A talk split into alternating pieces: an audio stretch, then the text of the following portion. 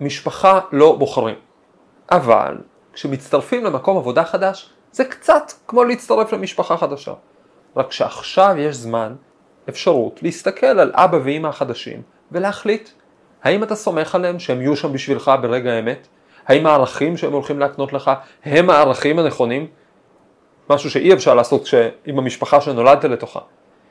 מי המדענית השוודית ששלחה שכירי חרב לעיראק בשביל להציל את הסטודנט שלה? מה עושה מדען כשסטודנטית שלו מגיעה אליו ומדווחת לו על כישלון טוטאלי של הפרויקט? ובעיקר, למה בוס זה משפחה, ומשפחה לפעמים כן בוחרים. שלום לכם, ברוכים הבאים, תודה שהצטרפתם אליי לפודקאסט המדע מחפש משמעות. אני דוד אייזנברג, אני פרופסור לכימיה בטכניון, בפודקאסט הזה מדברים על עולם המדע, עולמם של המדענים, דילמות אתיות, פיתוח היצירתיות.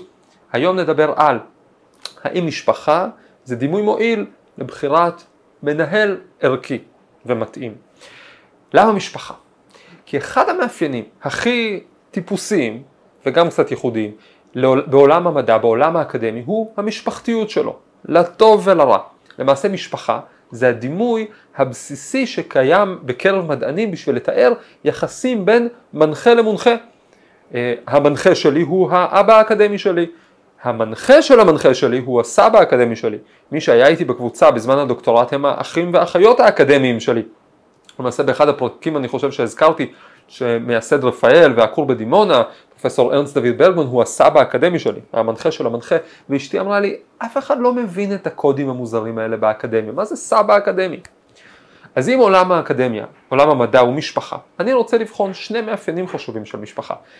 לראות לאיזה סוגים של קיצוניות הם יכולים להגיע בעולם המדע, לטוב ולרע, ולהבין מה אפשר ללמוד מהם על בחירת מנהל מעליך, ואולי גם על איך להיות מנהל בעצמך. הנקודה הראשונה, אחריות הדדית. אתם שמעתם על הפרופסורית שהצילה את הדוקטורנט שלה מדאעש. סיפור מדהים, זה הולך ככה, סיפור אמיתי. בחור בשם פירס ג'ומעה היה בחור יזידי, יזידי זה, זה הקבוצה האתית דתית הכורדית שנמצאת בצפון עיראק והדאעש טבחו בהם הרבה והוא עשה בשנת 2014 דוקטורט בכימיה אנליטית באוניברסיטת לונד בשוודיה אצל פרופסור שרלוטה טרנר. יום אחד פירס ג'ומעה מקבל טלפון מאשתו, אשתו בהיסטריה, היא מתקשרת אליו ואומרת אני פה עם הילדים בצפון עיראק איפה שהם גרו ודאעש שאז היו תופעה די חדשה, כבשו את רוב האזור, הגיעו לכפר השכן, טבחו שם בגברים, לקחו את הנשים לעבדות, מבוהלת. פירס עולה מיד על מטוס, הוא בעצם סדרה של מטוסים, טס לעיראק, לאשתו וילדים. מוצא אותם, לוקח אותם לאיזשהו מחבור באיזשהו מפעל נטוש, ושם הוא מתחבר רגע לאינטרנט, ושולח מייל לפרופסורית שלו, למנחה שלו, וכותב לה, אה, דוקטור טרנר, אני מצטער, אבל אם לא תשמעי ממני אה, אה, עוד איזה שבוע, אז כנראה שאת התזה אני כבר לא אגמור. פרופסור טרנר מתארת את מה שדאעש לא ידעו, מה שדאעש לא הביאו בחשבון, זה את קשר האחריות העמוק שבין פרופסור לבין דוקטורט. כי פרופסור שרלוטה טרנר לא הייתה מוכנה להניח לעניין ככה. היא סיפרה אחר כך, אני כל כך התרגזתי, איך הדאעש האלה מעיזים לסכן ככה את הדוקטורנט שלי ואת המשפחה שלו. היא רצה לקב"ט של האוניברסיטה, קראו לו פר גוסטפסון, היא הודיעה לו, אנחנו חייבים להציל את פירס מעיראק, אני לא מפקירה את הדוקטורנט שלי לאיזה דאעש. פר גוסטפסון נרתם לעניין, הם התחילו לחפש פתרונות, ותוך כמה ימים אוניברסיטת לונד שבשוודיה מטיסה לעיראק שני ג'יפים, לנד קרוזרים, ממוגנים, בתוכם ארבעה שכירי חרב, לוחמים. הם נוחתים בעיראק, הם נוסעים בתוך אזורים בשליטת דאעש, לתוך הכפר, למפעל הנטוש. הם מחלצים משם את פירס ג'ומעה, אשתו ושני הילדים שלו, ומטיסים אותם בחזרה לשוודיה. פרופסור שלוטה לא פעלה כמו מנהל, כמו מנהלת שיש לו עובדים, ואם הם באים אז יופי, ואם הם לא באים אז נחליף אותם. היא פעלה כמו אימא, דאעש לא דאעש, ב-11 הילד צריך להיות בבית, יש לו תזה לכתוב מחר. אגב, אולי זה הזמן להגיד שאתם מוזמנים להצטרף אליי לפודקאסט, להירשם, להגיב, להגיד מה אתם חושבים, שלא תפספסו עוד סיפורים אה, מוזרים אה, ומעניינים, אבל עכשיו תשאלו את עצמכם, האם המנהלת שלי הייתה שולחת שכירי חרב בשביל להציל אותי מעיראק? לגבי רוב המנחים שאני עבדתי איתם באקדמיה, התשובה היא כן, אני בטוח. למדתי את זה קודם כל מהאבא האקדמי הראשון שלי, פרופסור מרדכי רבינוביץ', מודקה, זיכרונו לברכה. למדתי את זה ממנו במעשים ולא במילים. אני הצטרפתי לקבוצה שלו בגיל 19 אה, כעתודאי, אה, עוד בתואר הראשון, בעצם הייתי הסטודנט האחרון שלו, אה, הוא כבר היה גמלאי, ואצל מודקה כל מי שהצטרף לקבוצה הרגיש שמעכשיו הוא הפך להיות בן משפחה. כשהייתי צריך עידוד, הוא ישב והקשיב והקשיב וגם סיפר סיפורים ממש טובים. וכשמישהו העיר לי הערות לא ענייניות בסמינר שמסרתי, הוא ביקש ממנו להירגע. כשהיינו במשפחה בקשיים כלכליים, ועבדתי לפרנסת כל המשפחה והיה בלאגן גדול, הוא הלווה לי כסף אה, מחשבונו הפרטי עד שהעניינים הסתדרו. אולי הרגע הכי משפחתי, אה, הכי מבטא בתמציתיות את התחושה הזאת, זה רגע אחד שמונצח אפילו בתמונה שתלויה אצלי במשרד, וזה היה כשעשיתי פוסט דוקטורט בהולנד, כבר כמה שנים טובות אחרי שלא הייתי בקבוצה של מוטקה, אצלו עשיתי בסוף רק אה, תואר ראשון, מאסטר במשותף, ואז הוא פרש לגמרי. והגעתי לארץ לביקור של ממש יום וחצי, יומיים, בשביל לתת הרצאה בכנס בתל אביב ולחזור. מוטקה ואשתו, תיבדל לחיים ארוכים, זוהר, לקחו מונית ספיישל מירושלים לתל אביב, בשביל לשבת איתי חצי שעה בזמן הכנס, לשמוע את ההרצאה שלי, ומונית בחזרה מתל אביב לירושלים.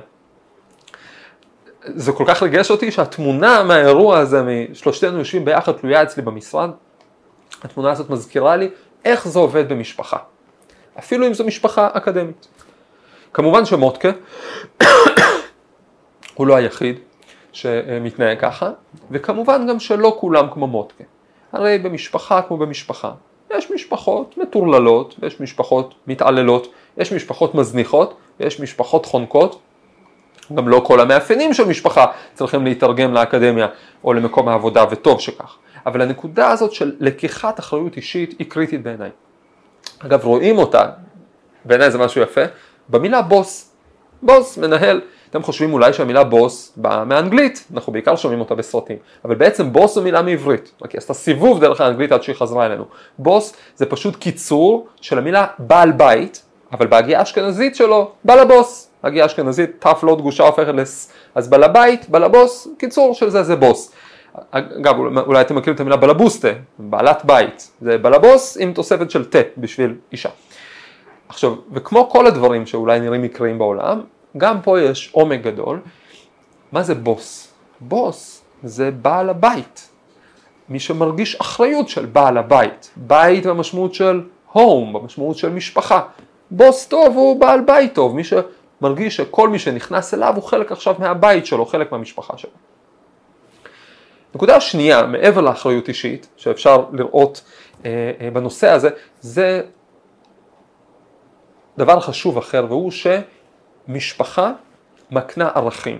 במשפחה האדם רוכש את הערכים הבסיסיים שלו, ואני לא מדבר על הערכים שאומרים, על מה שהורים מספרים לך עליהם, איך צריך לדבר, איך צריך להתנהג, אלא על הערכים שאתה סופג, שאתה מסתכל מה קורה בפועל, איך בפועל מדברים, איך בפועל עושים. הרי ידוע שילדים לומדים מההתנהגות ומההתנהלות בפועל, לא מהמילים.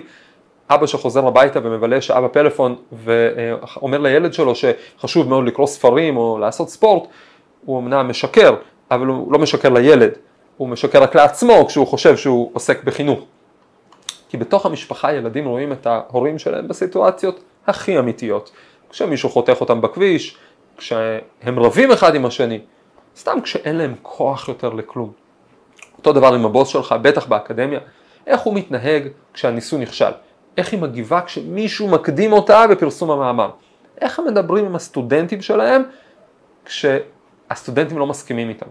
ולכן צריך לבחור מנהלת או מנהל שהערכים שלהם הם לעניין, גם בפועל, גם ברגע האמת. שני סיפורים קצרים ויפים שבעיניי ממחישים את זה נהדר, לרע ולטוב. חבר סיפר לי פעם שבזמן הדוקטורט שלו המנחה שלו התקשר אליו בשעה מאוחרת בלילה בשביל לצעוק עליו. החבר הזה עבד על מחקר מסוים והמחקר היה בשיתוף פעולה עם פרופסור נוסף, בכיר יותר מאשר המנחה שלו. והפרופסור שלו, המנחה הזוטר יותר, הפרופסור הזוטר יותר היה מאוד מעוניין בשיתוף פעולה הזאת.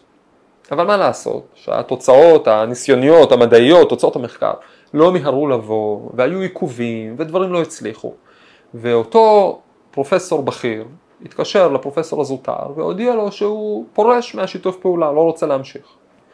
אז אותו מנחה מתקשר לסטודנט שלו, לחבר שלי, מאוחר בלילה, בצעקות, כולו על גבול בכי.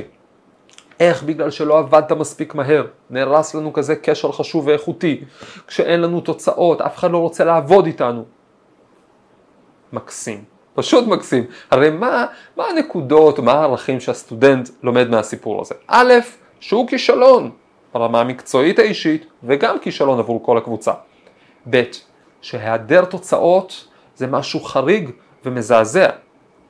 רמז, זה לא, זה לא חריג. ג', כשמישהו מתחתיך נכשל, ככה לומד הסטודנט שלי מהמנחה שלו, מההתנהגות, אז זאת אשמתו של הזוטר יותר. זה לא אשמתו של המנחה בשום צורה, אה, לא בהנחיית המחקר ולא בתחזוק השיתוף פעולה עם הפרופסור השני. אותו סטודנט אגב עשה דוקטורט יפה, עזב את האקדמיה ולא מוכן לשמוע על לחזור, אבל אפשר גם אחרת, זה מה שאני מנסה להגיד לו, ניסיתי אז, אפשר גם אחרת. הדוגמה ההפוכה, סיפור מדהים והפוך, קרה אצל המנחה שלי לפוסט דוקטורט, האבא, אבא אקדמי נוסף שלי, אפשר כמה אבות אקדמיים, זה בסדר, אה, גדי רוטנברג, אצלו עשיתי את הפוסט דוק באמסטרדם. יום אחד, סטודנטית של גדי הגיעה אליו בדמעות. הדבר שהיא הכי חששה ממנו קרה. היא פיתחה חומר חדש שהיה אמור להיות זרז מעולה ויציב, יוכל להאיץ, לקדם תגובות כימיות שונות ומשונות, היא כבר השקיעה בחומר הזה זמן, בפיתוח, בייצור, במדידות, היה לה כל מיני תוצאות ראשוניות, אבל עכשיו היא בדקה את הכל בניסוי מתקדם ויפה ושלם, וגילתה שהכל לא נכון. הזרז בכלל לא עובד, הוא לא מקדם שום תגובה כימית, למעשה הדבר היחיד שהזרז במרכאות הזה יודע לעשות, זה לקחת את החומרים שהוא מקבל, לפחם אותם לגמרי, פשוט מתכסה בשכבה של פיח, מפסיק לעבוד בכלל, אסון. הלך הפרויקט. הדבר העיקרי לא הצליח. פרופסור גדי רוטנברג, המנחה שלה, ישב איתה, הסתכל על התוצאות, בחן את הכל בשבע עיניים, ואחרי שהם ראו הכל, הסתבר שהיא צודקת. באמת, הזרז הזה לא עובד. באמת הוא פשוט מפחם הכל, לא עושה שום תגובה מועילה. ואז גדי עשה דבר מדהים. בלי ליפול ברוחו, הוא אמר לה, תשמעי, זה לא עושה מה שחשבנו, בסדר, אבל האם גילינו פה משהו חדש בכל זאת? היא חשבה ו... בטח, שלא היה עוד כזה זרז גרוע, משהו שאשכרה מצליח לפחם כל מולקולה ששמים עליו. יפה, צהל גדי. גילית זרז שמפחם את כל המולקולות. זה לא מה שציפית, זאת תגלית חדשה אבל. למי זה טוב? היא שואלת.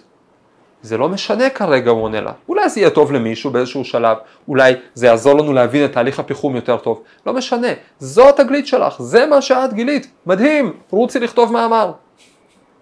ככה היה, הם כתבו מאמר על זרז שמפחם את הכל במקום לעבוד ואיך הפיחום הזה עובד. באמת שחסרים גם מאמרים כאלה במדע, כולם רק אוהבים להשוויץ במה שכן הצליח, צריך לפעמים לספר גם מה שלא עובד ולנסות להבין למה. אבל מה הערכים האנושיים, המוסריים, האתיים שהיא למדה מהסיפור הזה, בלי שהוא היה צריך להגיד לה אותם. א', הרבה דברים בחיים שלך הולכים להשתבש. ומה שאת צריכה לעשות זה לחפש את היתרון במצב החדש, לא להיכנס לדיכאון בלתי פרודוקטיבי. ב', אם נכשלת במשהו, זה לא כי את כישלון.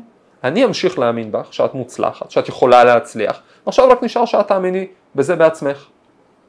ג', אנחנו תמיד הולכים אל הלא נודע, אין לנו, אנחנו לא בוחרים איזה תובנות אנחנו מחלצים מתוך המדע הזה, מתוך הלא נודע הזה, אבל זה התפקיד שלנו, לחלץ תובנות.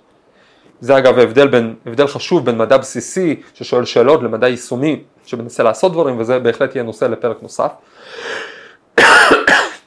וככה פרופסור גדי רוטנברג היה מתנהג גם בפגישות שלי איתו וזה מה שלמדתי ממנו וזה מה שאני גם מנסה ליישם עם הצאצאים האקדמיים שלי למעשה זה מה שאמרה לי אימא אחת, אימא ביולוגית, לא אימא אקדמית, של אה, אחד הדוקטורנטים שלי, שכבר סיים, אה, היא אמרה לי, היא סיפרה לי שהוא היה מאוד נהנה, הוא סיפר לה שהוא היה מאוד נהנה מההתייעצויות איתי, מהשיחות, מחקרנו לאן מה יהיה, כי הרבה פעמים הוא היה נכנס למשרד בתחושה של הניסוי נכשל, כלום לא הצליח, אני תקוע במחקר, ואז היה יוצא מהמשרד עם תחושה של איזה כיף, משהו הצליח, משהו לא, יש הרבה דברים מעניינים שאפשר לנסות.